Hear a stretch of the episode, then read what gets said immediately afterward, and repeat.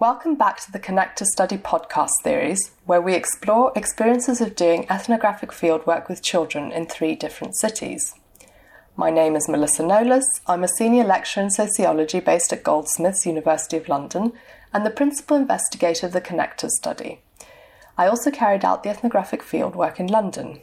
Today's episode is the third in a series of six podcasts. In this podcast, together with my wonderful colleagues, Dr. Christos Varvantakis and Dr. Vinarasan Aruldas, both research fellows on the project who carried out the ethnographic fieldwork in Athens and in Hyderabad respectively, we reflect on the historical contingency of the research, our interlocutors and our own responses to it. The children who participated in our study were all born around the period of 2008 to 2010.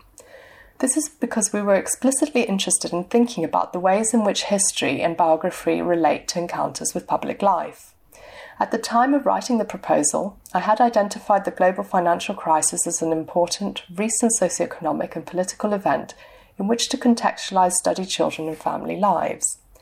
But of course, as it turned out, this was not the only crisis that has characterised the period between the years of 2014, when the study started, and where we are today, the summer of 2018. And of course, the globality of the crisis is contentious. In this podcast, we engage with the historical moment we found ourselves in and discuss what that looked like and felt to us and our study participants in each of the cities we lived in. So, another topic we wanted to discuss has to do with the particular historical juncture of the study.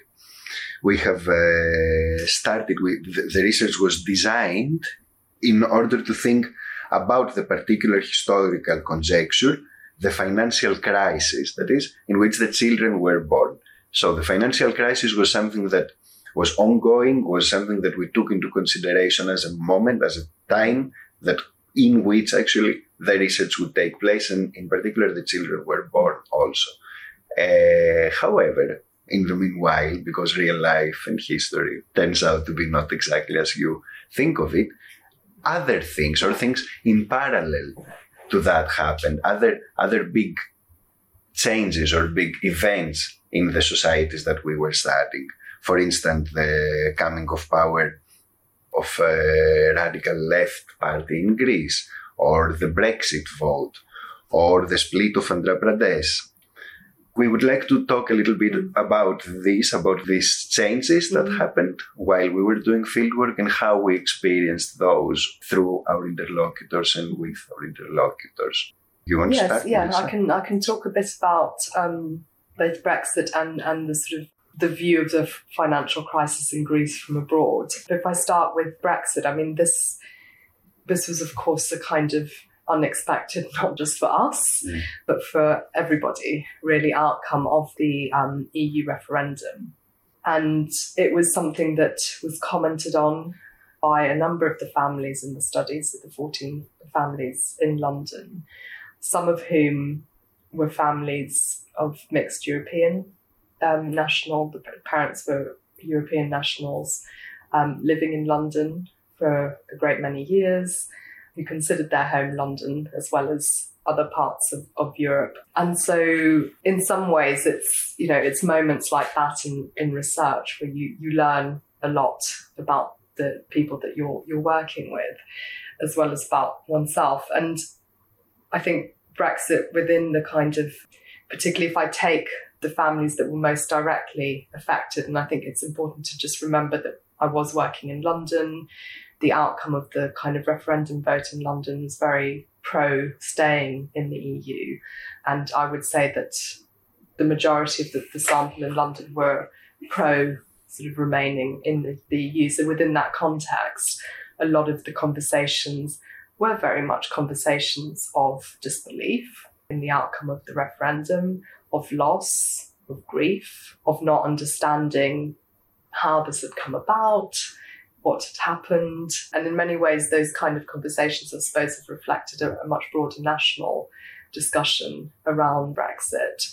And in a way, a kind of rupture to what were always assumed identities, so an assumed European identity that is perhaps not articulated as much. And with something like Brexit, it came very much to the surface, both as a kind of I suppose, a cultural and maybe psychosocial thing, but also in many ways a very practical thing. So one of the conversations I had with one of the children in the study who came from mixed European parents or mixed nationals, he was very concerned about whether his, and this was a reflection of conversations at the time, whether his father would be able to remain in London and in the UK, because he was not a British passport holder, because he did not have to, under the condition then, to hold a British passport to be in London. And this was very much a kind of said in terms of concern. So here we, you know, it's a very live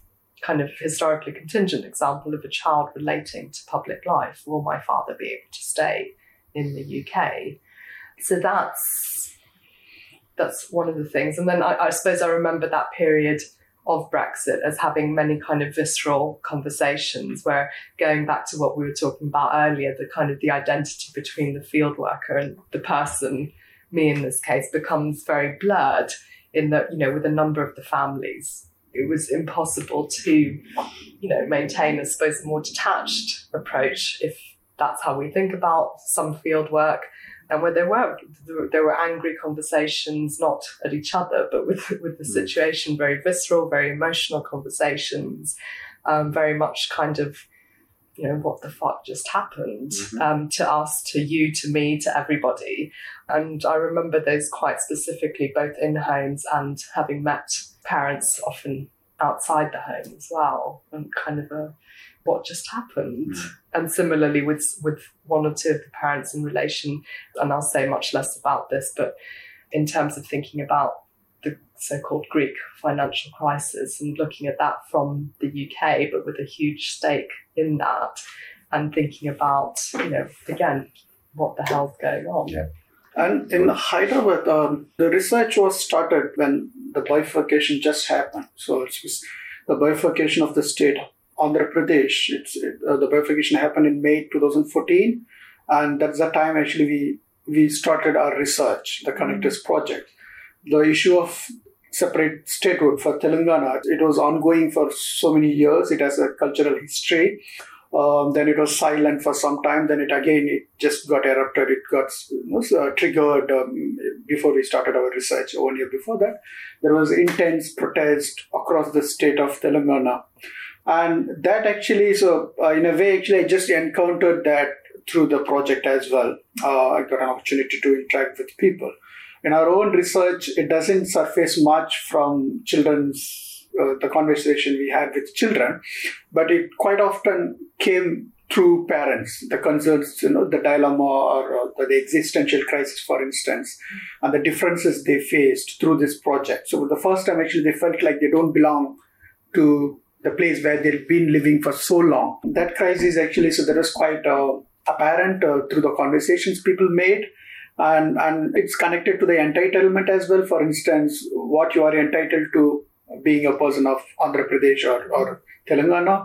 And quite a few people raised concerns about, okay, so I come from Andhra, so I don't get this. I can't put my child for the education in Hyderabad, or maybe can't get a job. And similarly, people working in government sector and other people, so they've been raising concerns about whether it's a good idea to move back to Andhra rather than staying in Hyderabad, because they're not entitled to get a job, education, blah, blah, blah. It was quite strong, actually. And the notion of difference, actually, it's really surfaced in people's life, even though they speak the same language, for instance, Telugu. Mm-hmm. So people in both Andhra and Telangana, they speak Telugu, but still actually the differences surfaced. And that was quite emotional, even the stories to hear as well, as you said. Yeah, and few people raised, in the sense they shared their experiences during that time as well. For instance, their father in our research, he was speaking about how he suffered through the course of the protest for an extended period of time. For instance, the essential goods not available at that time. So there was complete disruption of everyday life. And even he has to pay extra money to take a taxi or to take an auto to go to his work.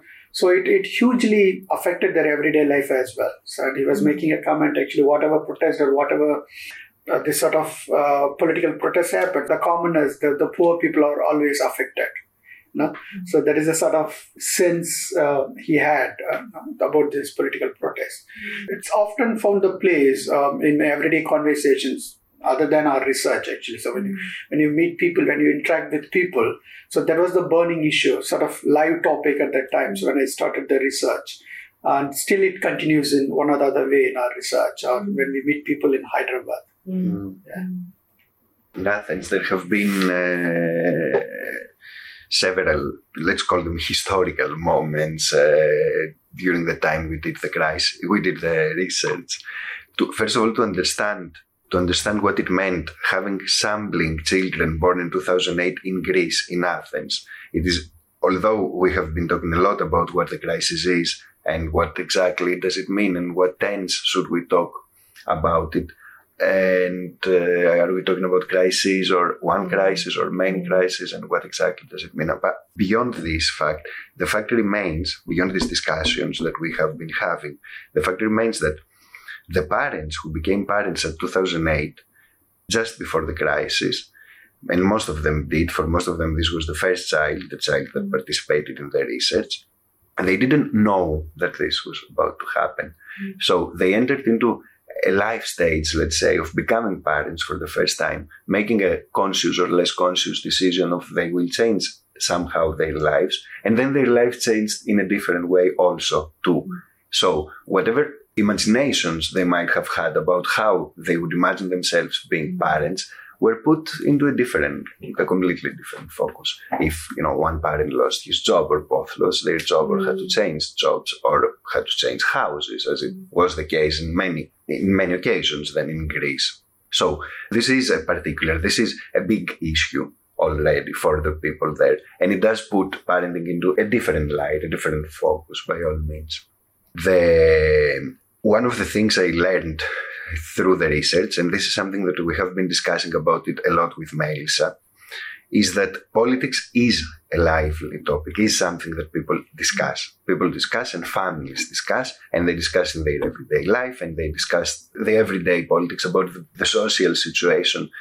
More or less at all times, Me and Melissa coming from a childhood in Metapolitefsi in Greece in the 80s, we did have this impression that this is something that is there, and children do pick up, and children do. Now, after the research, we can state this, with a certain authority as well, that yes, this is something, politics are something that are being discussed within families. And therefore, it was topics of the current political situation would surface also in my discussion with the children. Of course, with the parents, and with most of the parents, yes, we would talk politics after a while. We would talk parenting, we would talk practicalities maybe and stuff like that, sure, but also politics. And this was the case particularly as the momentum towards the elections of January 2015 was driving at. I remember there was a lot of discussion, a lot of talk at that time, just before Syriza finally came to power. And before it came to power, the processes and what people have been discussing with me and what discussions I have seen and what things I've heard from the children as well about their view on what this election means, actually. It was a very lively moment, but even more so was the time around the referendum in July 2015.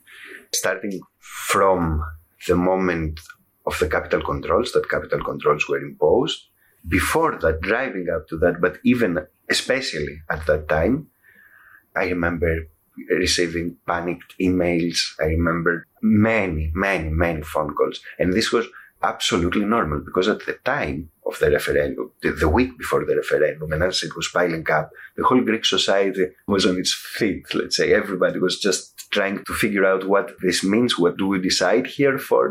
How daring can one be or not? There was fear, there was hope, all mixed up together. And what people did was that they discussed, naturally, like the big narratives about apocalypse coming from all mainstream media. But then there was the talk, the discussion, the everyday discussion. And this, in a personal level, for me, it has been an amazing moment, an amazing moment where I talked with people. I talked seriously, discussed things like class, things like what exactly does it mean that you cannot get your money from the bank if you don't have money in the bank? and, you know, very basic things, discussing about what side one is on, which is something that we don't do. It's something that, at least since the Metapolitefsi, there has been, in Greece, there has been a very, let's say... dampening of those conversations. Yes. And it is perhaps also a characteristic of neoliberalism that wants societies like this, that we do not discuss on the basis of, you know, who are we working for, what are we working, what money do we get paid for. This was the moment that all these suppressed discussions took place. And quite naturally, they took place among me and the families as well. And this was, I'm grateful for this. I'm grateful for this opportunity, you know, of having phone calls, with some of them repeated phone calls, where they were hungry to listen, you know, to listen to opinions. Like, so what do you think about this? And are you afraid? And what are you going to do about that? And if this happens, what? This was an event, let's say, that gave, because of the momentum it had and because of this whole sentimental as well aspects that it had in it, I think it provided a wonderful opportunity for me to understand, to deeper understand the way of thinking of some of the families, as well as in way more human level to connect with them and them connect with me, with some of them at least, that perhaps we share more or less political views, but through this process we came closer, as it was the case in many relationships in Greece. Of course, there were other relationships at the time that completely broke. So that was a very important moment. And then again, of course, it did find its reflection in the things I have been hearing from children, not from all of the children, certainly, but this is something that even if you try, you cannot hide from your kids, right? I mean, things were very serious. Yeah. I think nobody would care about how to hide such discussions, to not talk about these things, to not talk about the fact that I only have 20 euros and I cannot pick up money and more from the bank for this week. These are things that are pretty serious. And especially if you're stressed and really concerned about what would it mean if Greece would go out of the European Union, for example, or actually, is this the question that is being asked in this referendum at all or not?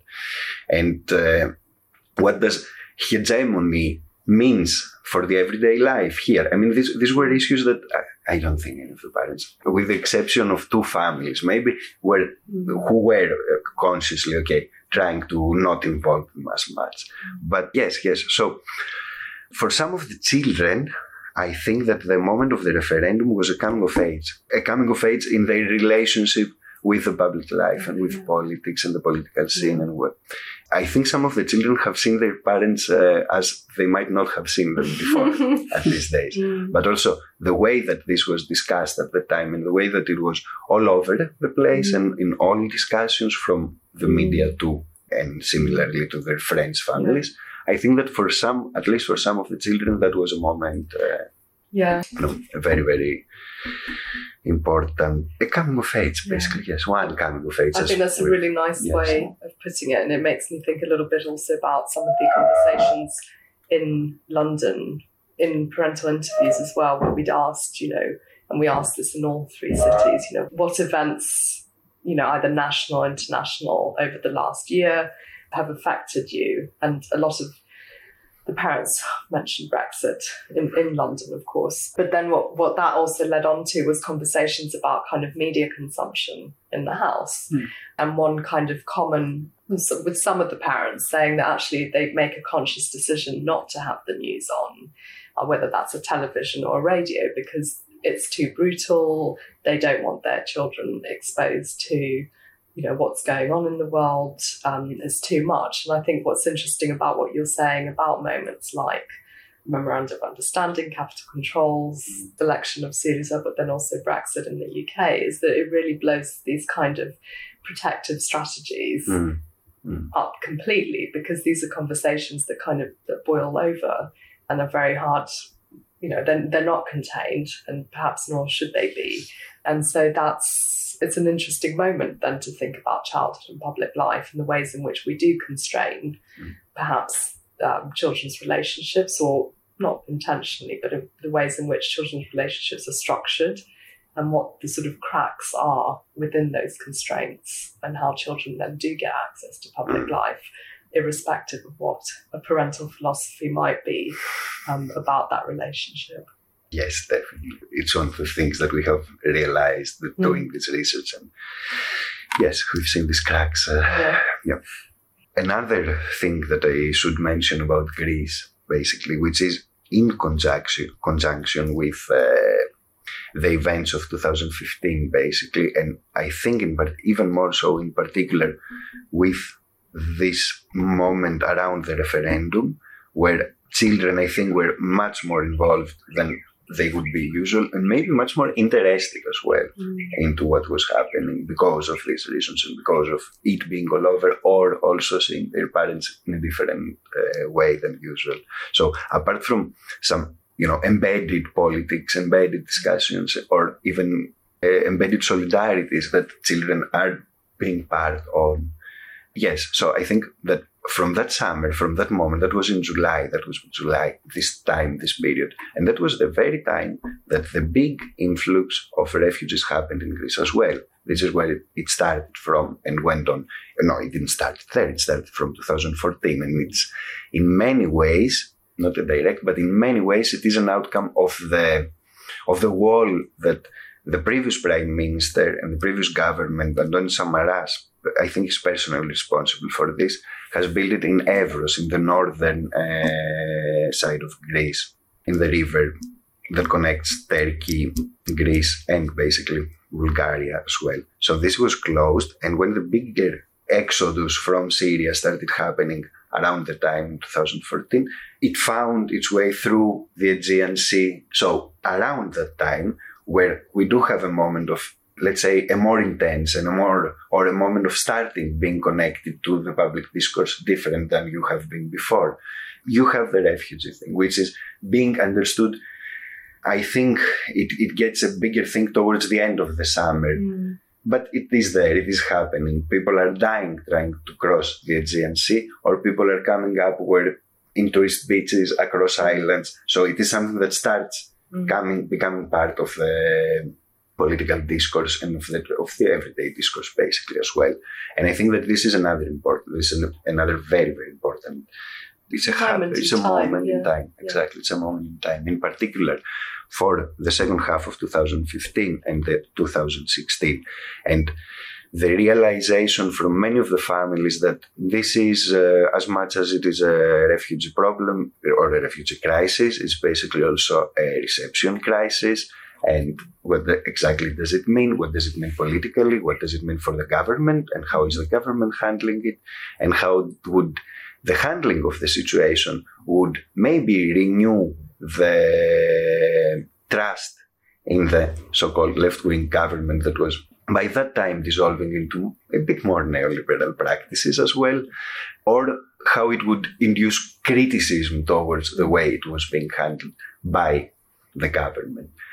It was an issue. It was a big issue for the families. Not all of them were as much interested at it, but all of them would be into it because it was something that you just wouldn't, again, not talk about. In particular, as the refugees were starting coming in the capital as well, which was for a quite large period of time, and it was quite largely unorganized before, like the big NGOs or the UN started, trying to get control, but there is always a delay, of course, in such occasions. So there were times that people were, for example, in the Victoria Square. It was not just something abstract, and it was beyond what your political views would be. It was there. It was visible, it was there, and you had to deal with it in one way or another. You couldn't avoid it. So it was part of the everyday. Of course, for some families, it was a really important and life-changing, maybe, event as well, because some of the parents chosen to actively engage and, to be part of it, to undertake activist work for refugees, either in Mytilini or basically in Athens, in Piraeus, a lot, when Piraeus was used as a camp, as an official camp, so to say. And similarly for the children as well. And in some occasions, children were indeed also undertaking like activist work themselves, right? And they were going there, and they wanted to be going there with their mothers in Piraeus, for instance, or another child takes part in a choir that sings for refugee children. It was, again, a moment in time. It still is a moment in time, basically, that It was unexpected, definitely. It was an occasion through which, me as a researcher, me as a human, me as a citizen, could participate in larger discourses as they were developing and see how they were actually on the ground and discuss those on the ground with parents, with children. Because of the urgency, one maybe last thing to say, because of the urgency of the refugee issue, let's say, I had the chance to think about solidarities and solidarity structures in Athens. In Athens, in Greece in general, in smaller or larger scales, because since the coming of power of Syriza, and perhaps even a bit before that, there was a lot of discussion about how the social movement, so to say, and how the solidarity initiatives have been loosening and so on. The fact that it is actually these structures and these networks and these relationships that were re-energized, let's put it like this, when there was need, when there was urgency, and way before any, the state or the NGOs or whatever would take part to actively deal with the fact that there are people coming in the shores of the islands here. And this was a very important realization for me, to see how these structures actually can be always there and how feelings of solidarity as well as structures of solidarity might be more subtle, but they or might even be invisible, but how in times of need you may have another chance to rethink about how these things work. You have been listening to the third of six podcasts produced by the Connector Study team, where team members Christos Varvantakis, Vinarasan Aruldas, and me, Melissa Nolas, reflect on the historical moment in which our ethnographic research with children took place. You can find the rest of our podcast series on our website at childhoodpublics.org.